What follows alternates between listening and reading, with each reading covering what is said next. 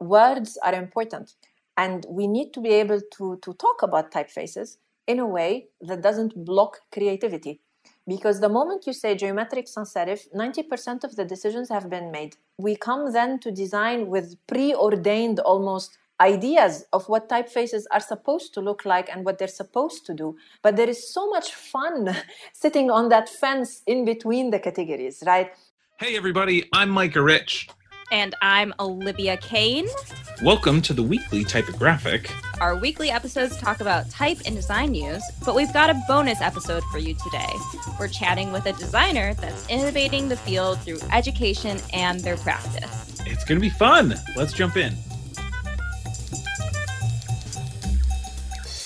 Hey, everyone. This week, we're interviewing Nadine Chahine. Nadine is an award winning Lebanese type designer and CEO of I Love Typography, the beloved typography blog, and now Font Marketplace.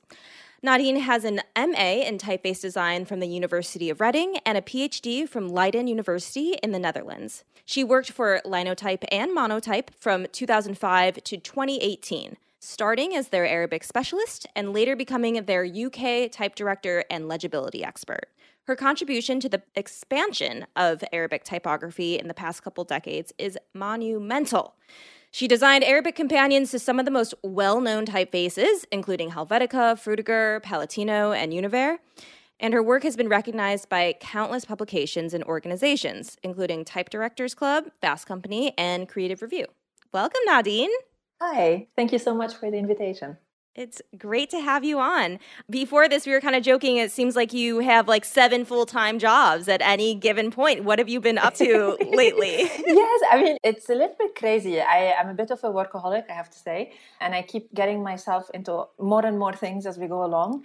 Um, I wasn't planning to do more than just set up my own foundry and do my own thing. And, and I was studying, like, you know, at Cambridge as well lately for, for another degree and which I finished and and so and then I finished that and then suddenly there's time on my hands and because you know like running your own foundry doesn't seem to fill up my time so so so suddenly like I have an extra half hour in my day so yeah why not so theoretically it's two full-time jobs but at the moment I think with I Love Typography, I do the equivalent of maybe two full time jobs and then I do a part time job for the Arabic type. I think that that would sum up my day. I start when the UK starts and I finish with Pacific time, so West Coast.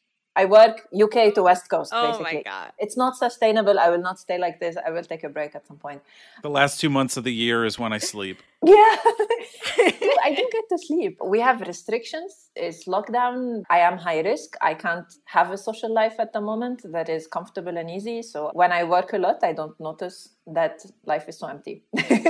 you know, it's just it's not easy with the pandemic. It's not easy at all. So uh, being productive and actually doing something is a way to keep your energy levels high and to keep feeling like some part of life is normal because you because you can still produce things, right? And then at some point after I finish my second vaccine shot, and then the, the, numbers are better, and then maybe I can socialize more, and then go back to maybe only two full time jobs, not two and a quarter. So. Two and a half. Much yeah, more yeah. normal. Making the rest of us look bad over here. No, come on. No, it's, it's not. yeah, I mean, if I were in a relationship or married with kids, obviously I would not be able to do this. This is the reality of life. But I only have a puppy and she sleeps a lot so she i still need to play with her and take her out and everything but you know there is time so it's okay where are you based currently right now? I know you're in the uk but whereabouts? No no no. I actually like legally i'm in the uk but i sort of escaped in the summer last summer to barcelona for a month and then the case numbers went up and i sort of stayed here. So i'm, I'm still in barcelona. Oh. Yeah, yeah, no, because like the UK is not managing the lockdown quite well, the pandemic, so it didn't feel safe mm-hmm. to go back. Here is more reasonable. Everyone wears masks everywhere. No one yells at you for wearing a mask, and so because I'm high risk, it makes a big deal for me to to feel safe in the street. Yeah, yeah. You know, so yeah, you know, people watching or hearing this like five, ten years from now, maybe they will suddenly like, oh my god, those days hopefully behind us. Or it'll be Hope- the apocalypse, yeah, and, and, they'll be maybe... like, "Wow, those were the golden days." Yeah. Yeah. I hope not. Oh my goodness. Yeah.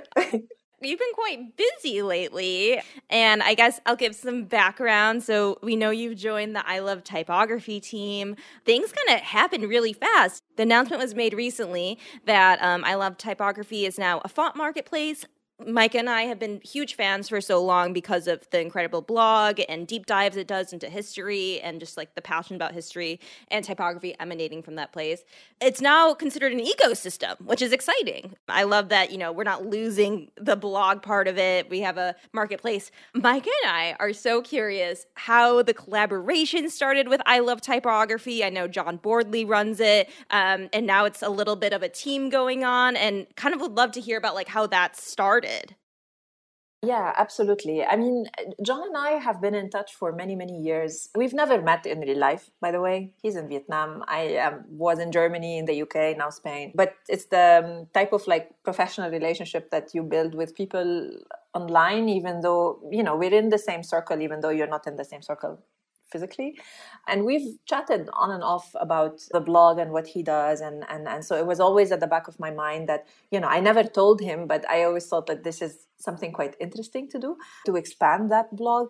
And um, the impetus really started last fall when i was preparing for the launch of my first foundry collection. So ever since i left monotype i've had my own foundry and i I had been doing a lot of custom work, but I wanted to do library as well. And so I released seven typefaces at the same time, and six of them by me and one from Omema. And I was looking at distribution, and I was not comfortable with any of the options on the market for a variety of reasons. And at the same time, I was chatting with a friend about this, and that's sort of what galvanized the idea to to come back and, and actually do this. So I had a chat with John, and I was like, I was actually texting John, and he was barely replying. He was busy finishing an article and like, you know, completely, completely into that. You know how he gets. And then I was like, John, I really, really need to talk to you. There's something I need to talk to you about. And so then we had a chat and he was immediately on board and he was like, whoa, okay. So uh, yeah, so, so we decided to expand I Love Typography from the world's favorite blog into hopefully the world's favorite shop as well for getting all the fonts that you need and want. So that's sort of the plan. And we had our first meeting on October 22 of 2020 and we launched uh, June 28 of 2021 this is for people hearing us you know 10 years from now. So uh, so basically it's nine months of work. Uh, and and it is it is a little bit incredible that we managed to pull this off so quickly. I still cannot believe but i think it's the lockdown effect and like trying not to get bored.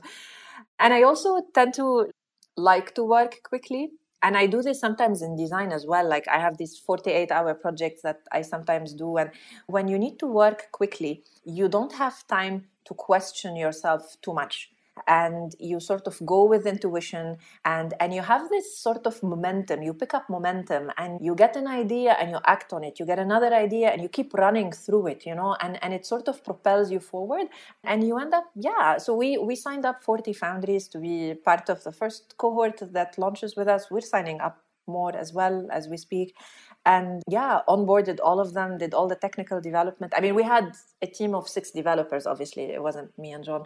But yeah if you want to go fast you need a big team. So so we had six developers on the project. Not all of them knew one another from before so they sort of met on the project and it worked somehow. I, now looking at it is a little bit crazy. But at the time we wanted to go quickly to the market again for many reasons the thing is like the market the way we have it it's not in good shape. And the longer you wait the worse it becomes the situation. So it felt that this is an intervention that needs to happen quickly rather than in another year's time. We've been on a downward spiral for quite a few years. If you hear the feedback from the foundries if you see all the, the, the crazy discounts that happening are happening the, the devaluing of the work there's a lot of negative trends that we could see and we didn't feel that time was on our side. It felt that we need to work quickly and get to the market quickly if only as a message to say like look there is another option there's another way to do things. So to sort of restart that conversation of how can foundries work with one another and how can we build yeah a healthy ecosystem for all of us to exist in. That that was that was necessary.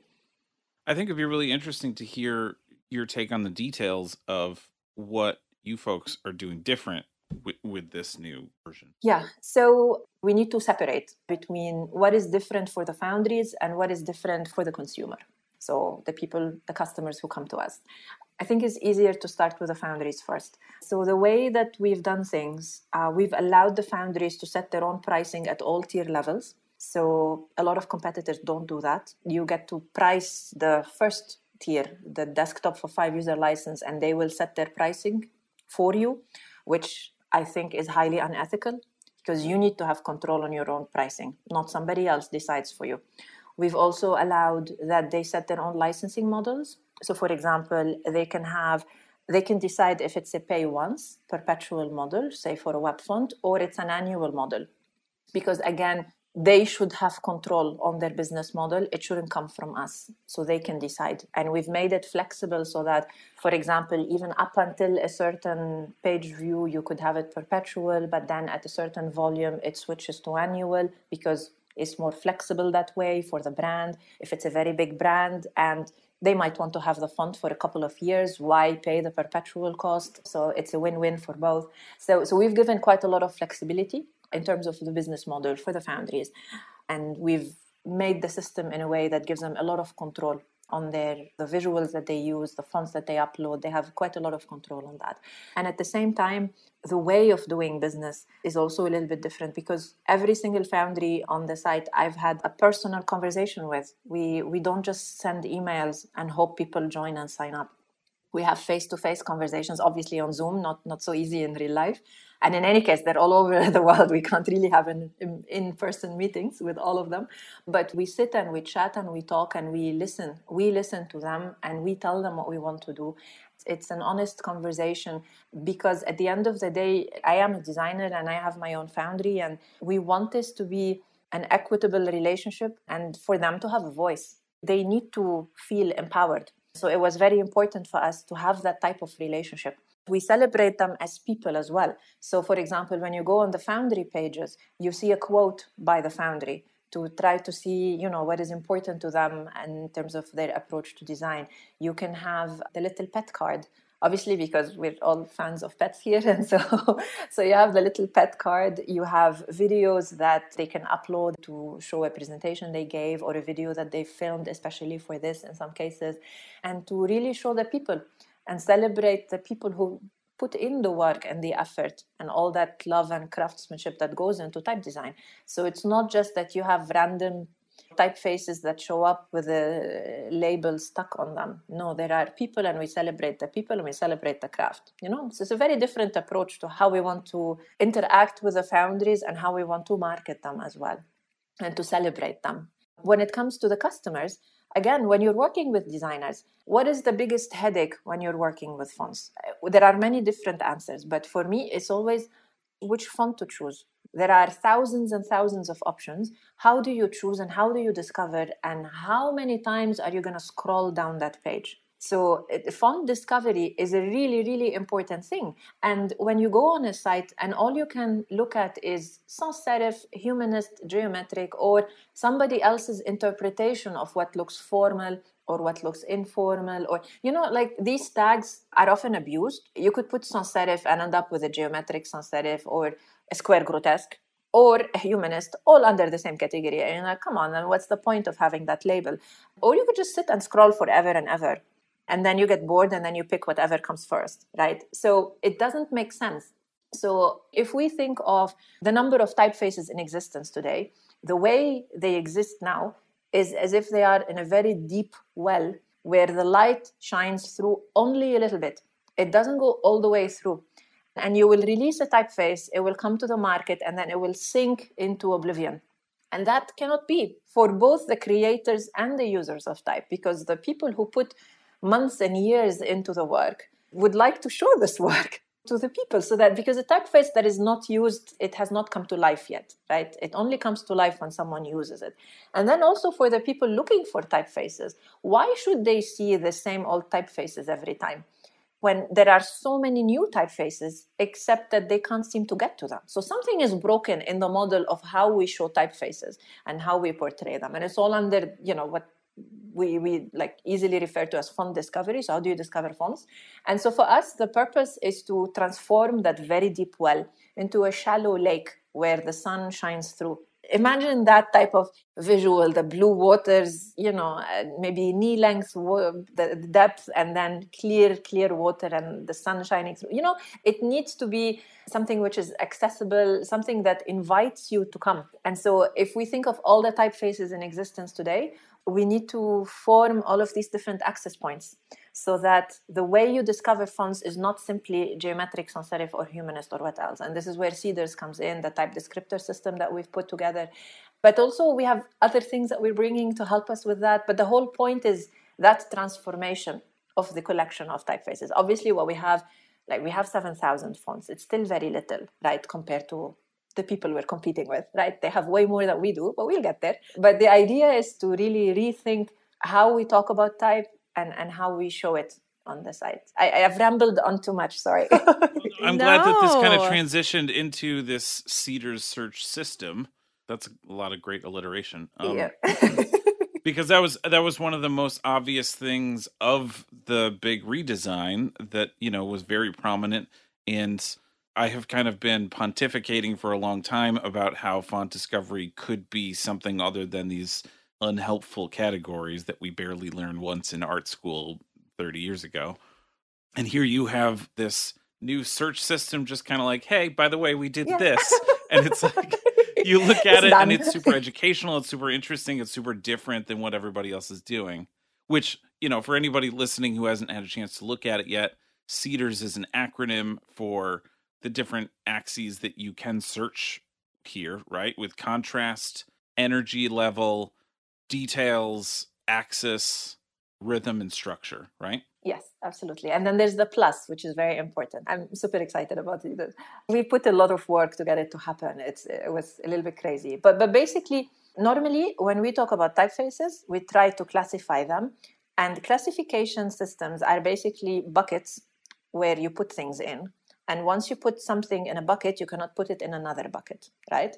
You could assemble several buckets and put them in a bigger bucket, but you have hierarchies within the classification system, but not really those borders, right? If we look at type design and typography through this system, we have a fixed mentality when we're looking at it that way. Because what we are saying is a typeface can only exist within these boundaries but there are no typefaces that can cross these boundaries. So your space is fixed, mm. you're done, right? But that's not type design because type design is about variation and it's about creativity and pushing boundaries sometimes within acceptable limits. But but there's a lot of create. So in a way, it's actually very close to variable fonts because variable fonts recognizes that you have variables, and with type design, you treat them a little bit differently. So if it's weight, it goes lighter and it goes darker, so heavier. Or if it's optical size, you go into a small x height to a large x height, so optical size is changing. So you have all of these types of variables that we've recognized now in technology, but we're not really talking about that in design.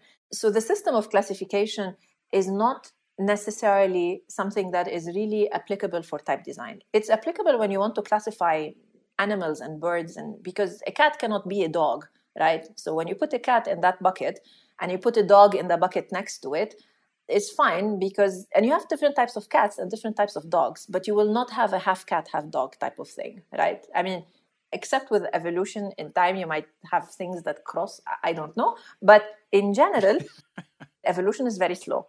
Type design is not. So in type design, we cannot have that type of mentality because we have a lot of variation within type, de- type design and typefaces themselves. So CEDARS, what it does, it recognizes descriptors. And so it picks up these variables, these type descriptors, and describes typefaces according to what they are. So we call it CEDARS because it's an acronym, but the most important one is the S at the end. It's the structure. So I'll start with that.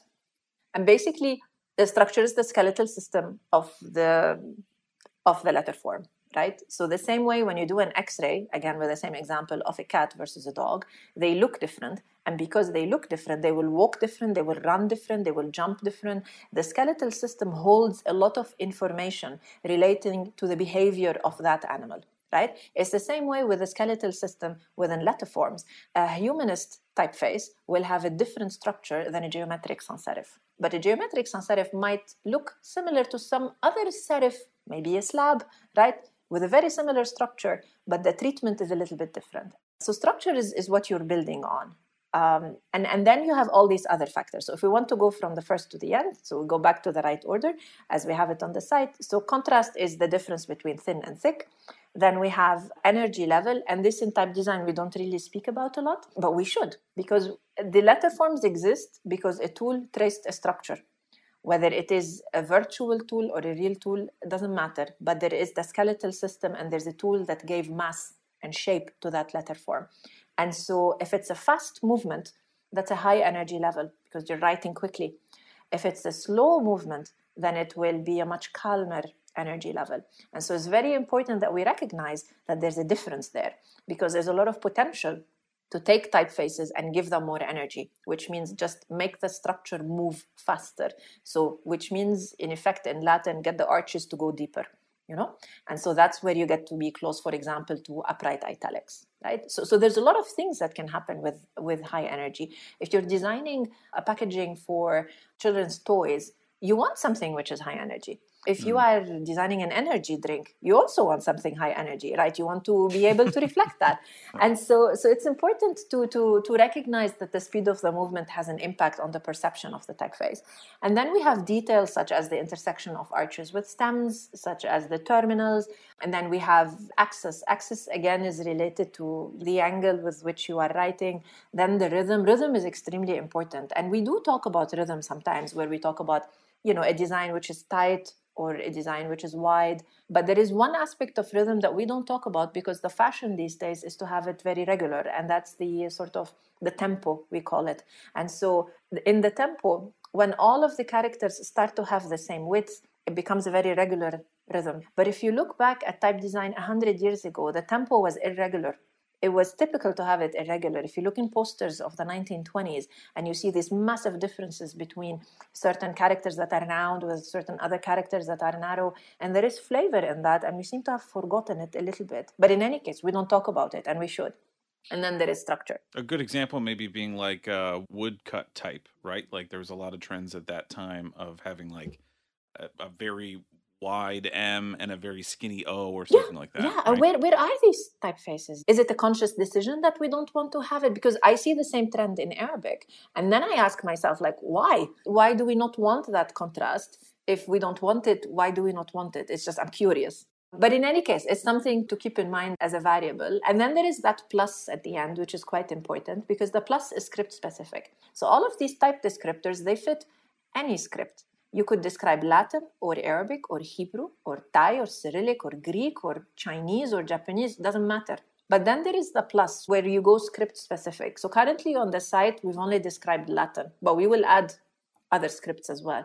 And there in Latin, you can have double story A with single story A. We can go to details like the capital M, that midpoint, if it's on the baseline or if it's floating. So imagine, because especially this is a podcast where we don't have visuals, for anyone hearing this, they're either tuned off, turned it off. For whoever is still on it, thank you. but also imagine if you have a logo and your brand starts with an M and then you have that particular wish because you want to put this in the middle of a circle. And so that midpoint if it's on the baseline it gets to not work very well. And so you want so you can come in on the site and go to what we're calling the latin dial pad and just say show me the m where the midpoint is floating and then we show you everything we have that fits that.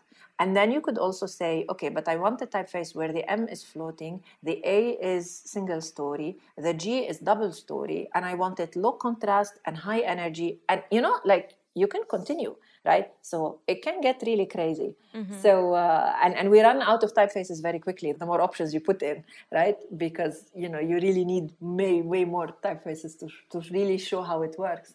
But it's a little bit nuts. So I think for a beginner level, if you're not comfortable to play with the more sort of complex concepts of structure and, and rhythm and these things, at least the Latin dial pad is an easy way to start because you see the icons like this one or that one and that one. It's like ordering off a menu, basically. When you go into a restaurant, you're like, I want this, this, and that. I like that. That's an interesting way to put it. And I have to admit, too, when I was first seeing this, I thought that that page describing all of these details that you've been going over was educational. And it took me a minute to realize no, you can click on these things yes. and filter it down. Yeah. Like I thought it was sort of like this, like we're going to describe in a font which of these things it has, but no, it, it is an actual search system where you have gone in and technologically made it. So these are all filters. Yeah, yeah, exactly. So every typeface in the shop is actually described according to CEDARS. We went through every single one and then we tested them and then we went in and checked them. And then we went in and checked that all of the ones at the same energy level are actually at the same energy level or the ones at the same level of contrast are actually at the same level of contrast for like 600 typeface families. So uh, yeah and we will continue to do this for all the typefaces coming in. Yeah yeah. I mean I, I had help for that. So kaya helped me and i had help. So it wasn't just me. But i think it's important because if you want to propose something you need to show how it works a category is as good as the results it gives you, and CEDARS is the same. It will only be as good as its ability to describe. If it's not applied properly, it's useless. So we will always do that. Yeah.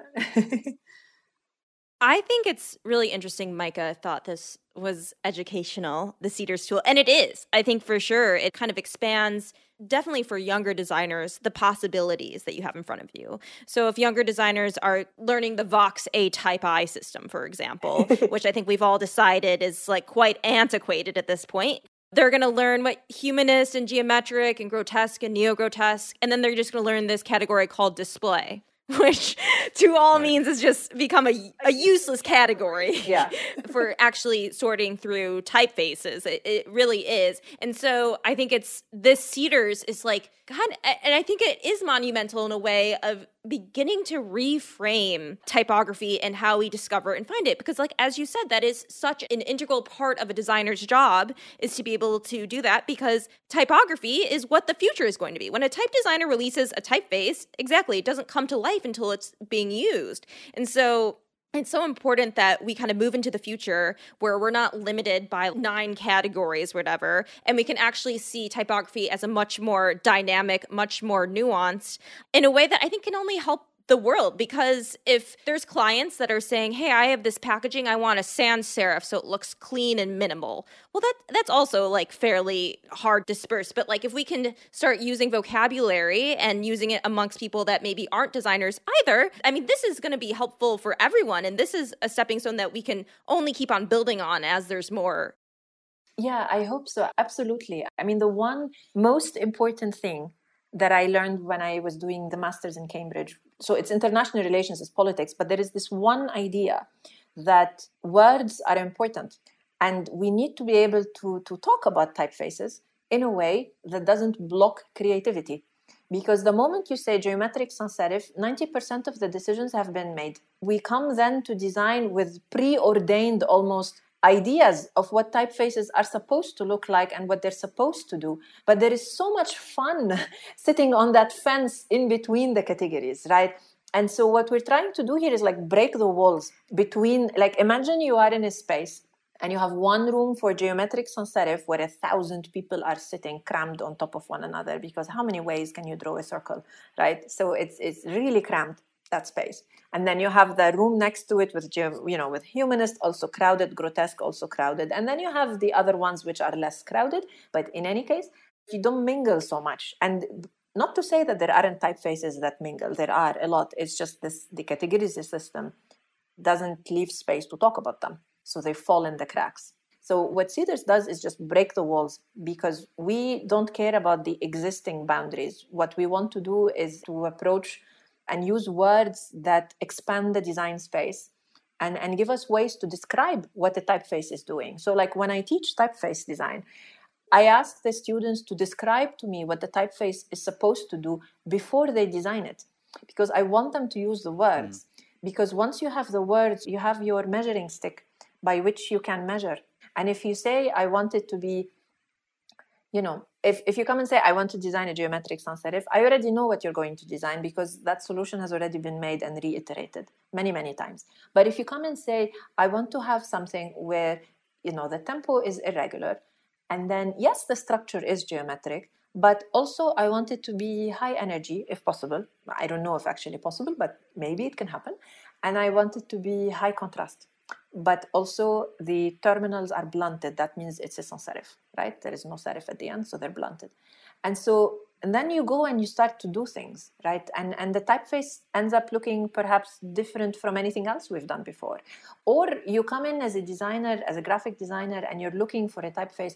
You know the impression you want to have in the typeface. You know that you want it to be friendly. You know that you want it to be for example space saving. So you know you need a tight rhythm etc etc and and if we can start to use these words i mean i agree and i hope this is the case that, that we we start to talk differently about these typefaces, but uh, also with respect to making choices across scripts, because we see this also all the time. So, like, I've built a career making Arabic companions to existing Latin typefaces, and many others are doing the same for other scripts or also in Arabic. And this dialogue between scripts is something that is de facto part of our world because of the nature of global communication. So we are in a place where brands need to speak many different languages and we'll have many different scripts on the same page, whether it is printed or online. And so, how do they talk to one another? With CEDARS, they talk to each other out of the box because the moment you say this, this, this, and that, and then on the site you can say, show it to me in Latin, Greek, Cyrillic, whatever, and they will they will all show up. So so it's a way to uh, sort of also break boundaries across the scripts to find ways to talk about typefaces in ways that everyone can understand. So, for example, with me, they, I get clients saying, We want a sans serif Arabic. So, I understand what they're trying to tell me, and I make that translation in my head, but there are no serifs in Arabic. So, there are no sans serifs in Arabic. Yeah, right? But I know what they mean. They, they want low contrast, big counter, and looking contemporary. So, right. yeah, but, but I needed to do that translation. And, and so, if we are able to adopt these words that help us make our design space bigger, whether it is locally in Latin or across the scripts, why not? I now have to ask, just out of curiosity of what you just said, is that something that you are starting to bring into client projects? And, you know, when they come and say that, instead of translating in your head, are you starting to say, well, let me teach you about this new system and you can describe it how you want now? Yeah, funnily enough, not yet. So, like, CEDARS came into existence, the, the term probably in February, I think. I mean, it's a way how I teach type design for many years now, and it's how I design typefaces for also many years now. But as a concept solidified as is, I think like over the spring, basically. So uh, definitely by April, it was April, May, it was finished as a system. Um, but I haven't had a chance because I'm completely ignoring my type design business. So it's just because I'm so busy with I love typography. Um, I'm not giving enough attention to the other work. But I should, and I love my clients, and, and I'm really grateful they're all patient with me. They all know that I have this other thing that's keeping me distracted. But I think in the future, for sure, but in the past, before we had the name for it, I would still describe the concept that we don't have serifs in Arabic, we don't have some, we don't speak like that, but but we have these qualities, and look how they translate. In the end, I mean, mm. CEDARS mm-hmm. came from my attempt to basically translate from Latin into Arabic. Because like when I get Frutiger and I have to do Frutiger Arabic. Interesting. How do I you go that. about it? How do you go? You need to understand what the typeface is doing and why it looks the way it does. and there is no other way. You need to strip it down to its formal qualities and the function. And then you take those formal qualities and you try to put them in the Arabic as long as they can still fulfill the same function, right? So it's both things. And CEDARS doesn't go to function because it's it's outside of the formal qualities. But you need to strip down like what is this typeface doing? And then you describe that and then you go do it mm-hmm. in another script. I hope people will be able to follow this. Maybe we should put slides. this is so enlightening. Our audience is this is opening doors for a perspective they've definitely never heard. I'm going to kind of circle back a little bit. I just love that when you're talking about when you approach the foundries and the new marketplace for I Love Typography, there is a focus on people's stories because in reality, uh, type design is just growing immensely and it's becoming globalized in a way that was never before. And it's so exciting because we are getting just more type from scripts that have been underrepresented for so long and getting perspective perspectives from people that have been underrepresented in type design for so long. And as the world's growing, we kind of need that.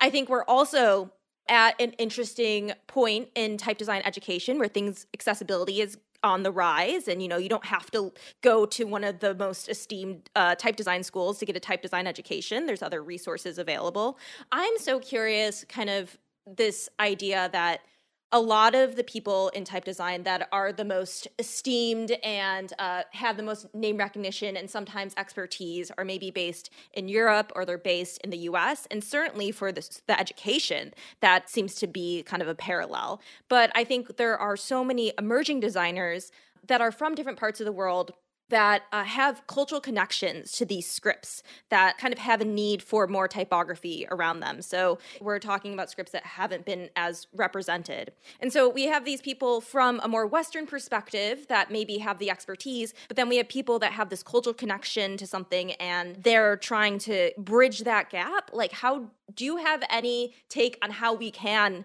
bridge that gap and how that's going to happen moving forward? Because I think it's something that needs to happen ultimately.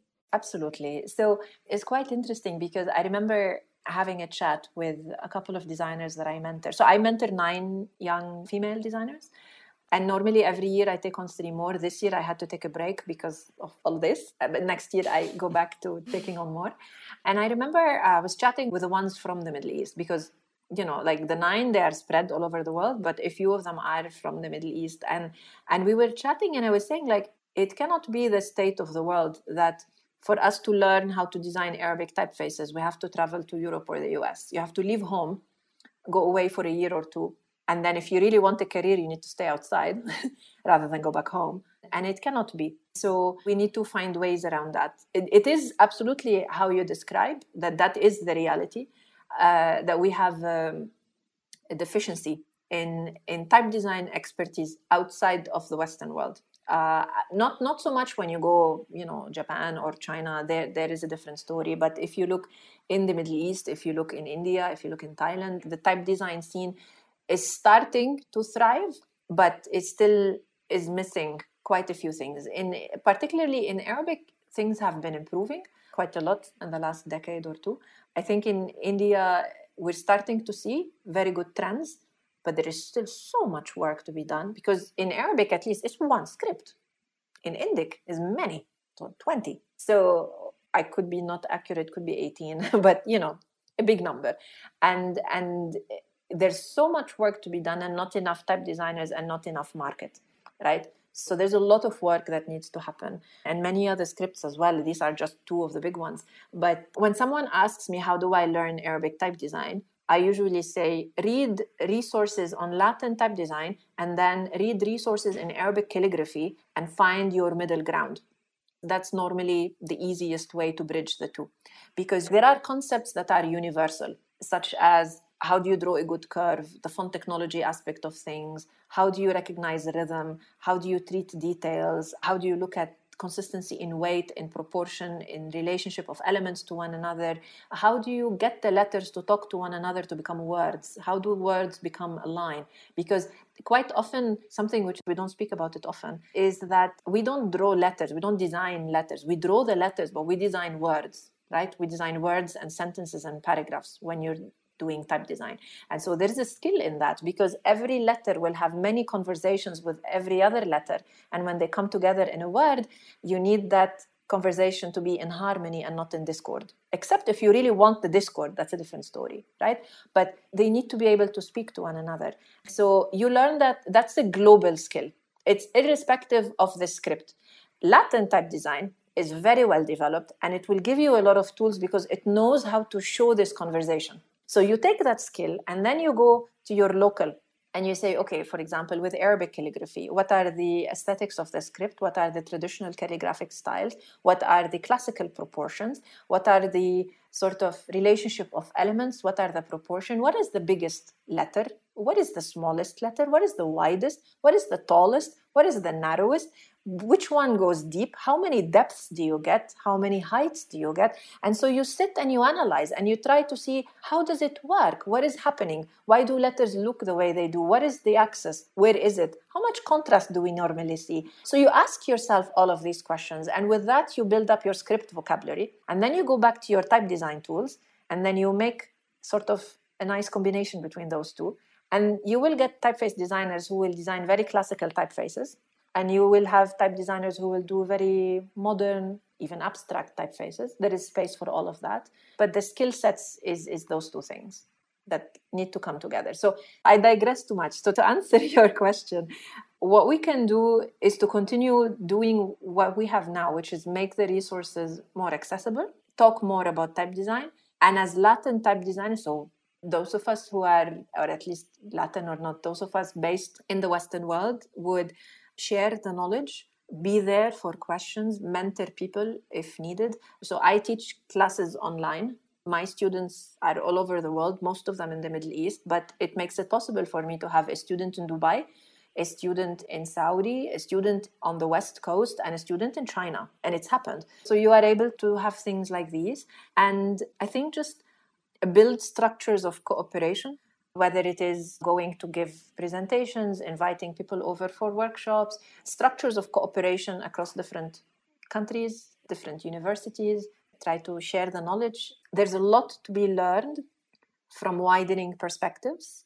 CEDARS would never have happened if I had not been designing Arabic and I needed to understand why Latin typefaces look how they do, and I needed to find that common language between Arabic and Latin. It wouldn't have happened otherwise, but I needed it because there was no way to explain it. The words weren't there. And so when we open our minds and our hearts, of course, to other cultures, other scripts, other ways of writing, right. suddenly when you go back to your own, you've gained. And sometimes you might not even feel it or know it, but your work will be richer because your worldview has now become bigger. And there is something a little bit painful in that, in getting your mind stretched to its limits. But there is something very exciting and joyful in being open, you know? So, because uh, it's easy to stay in the same place. The first year at Reading, I, like I actually felt my brain being stretched uncomfortably that that my view even of arabic like no no there's also persian did you know of course I knew, but I never thought of them. You know, like, did you know about Urdu? Like, yeah, I, I know they exist, but no, I didn't think of them. You put yourself in uncomfortable positions and, and then, but then you're richer for it.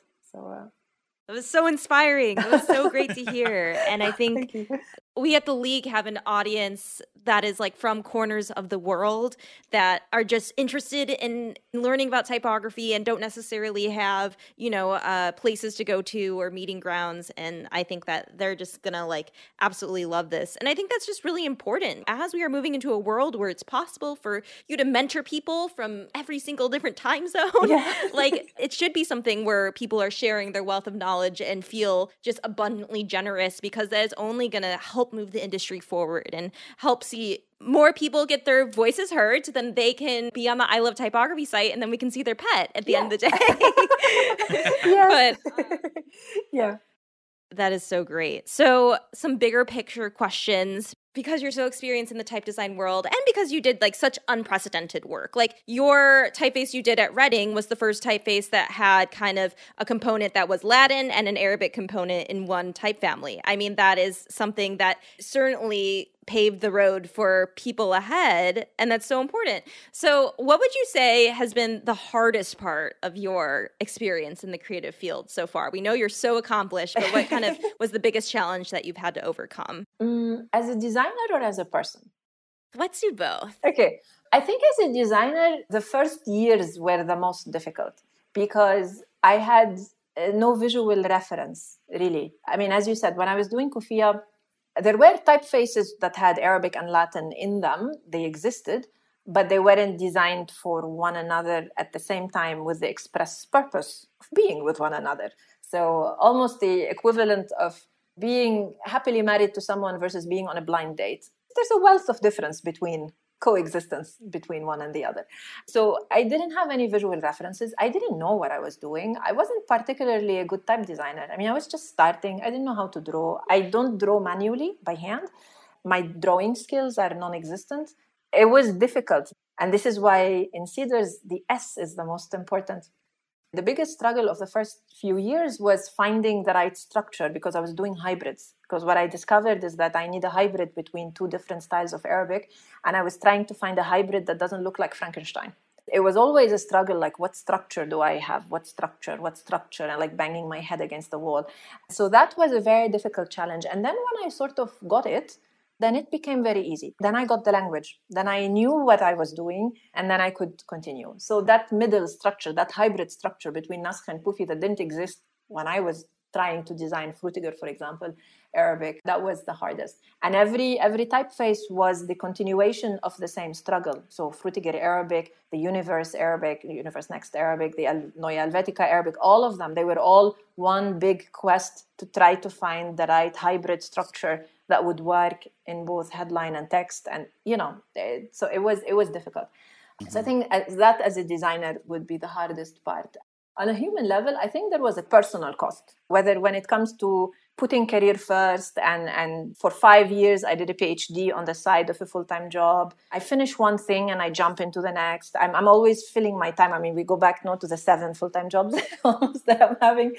And there has definitely been a personal cost to this, whether it is in my personal relationships or like romantically speaking, definitely there's a cost. That is hard to pay, honestly. It's not nice. and also with relationships with friends, potentially sometimes with families. Getting everything you want out of your career is really nice for you and is not so nice sometimes for the people around you. It sometimes puts strains on relationships, to be honest. It's a little bit uncomfortable sometimes, and you start to recognize who are the friends who want you to succeed and who are the friends who prefer to console you when you fail. They will be very loving when you fail, and you're like that's not, where were you when i was happy? You know? Because there is this saying that says your friends you in the hard times you recognize who your true friends are. I would say yes that's the first litmus test. Then there's a second litmus test on top of it. Where are your friends when you're getting everything you want at least in your career? There's been some cases where it's not been easy and then, of course, being uh, a woman out of the Middle East, also unmarried, and you get, you know, with all the everything that happens in career and life and all of that is pointless compared to the fact that I'm single, which is crazy and depressing, of course, because when you've succeeded, when you've gotten everything you want, and and you're so excited about life and someone's like yeah i can't wait to be happy for you because that's how you say it in arabic we want to be happy for you. And it's like fucking huh? have you not been happy for me the last 20 years? Like where were you? You know it's almost like yeah sorry for the f word but it's almost like you are unimportant until a guy has decided that you could cook his dinner. It almost feels that way because it mm. doesn't matter what guy it is it's just just to get someone anything really at this point so this is hilarious. So uh, it's one of those realities as well. But there's sometimes a fun part out of it. There's sometimes difficulties.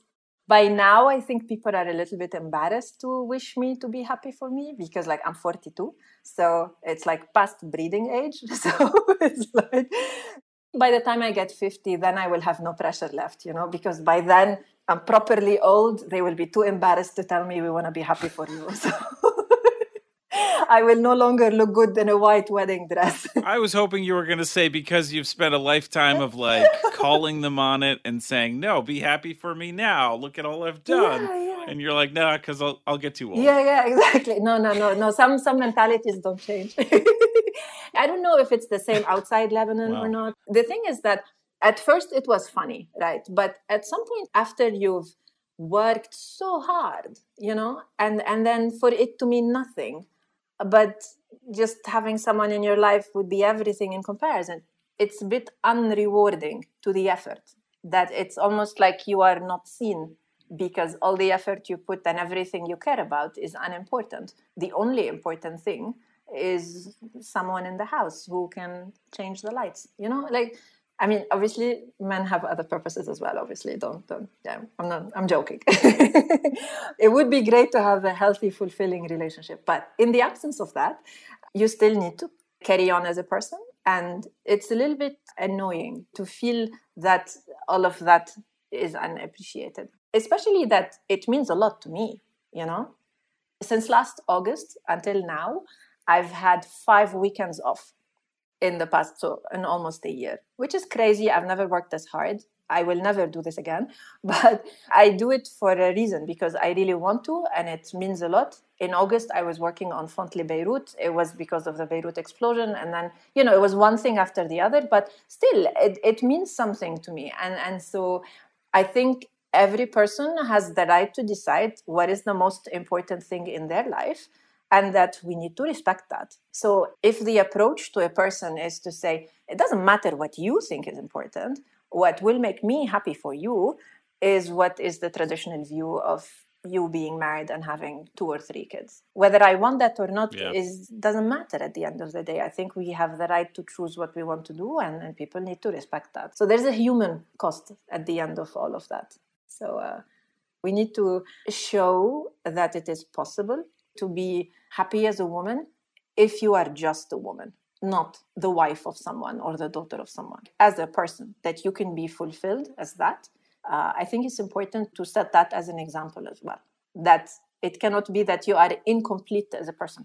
No. In any case it's an unhealthy view of relationships. If you need to depend on someone to make you complete it's too much pressure. The guy is not superman.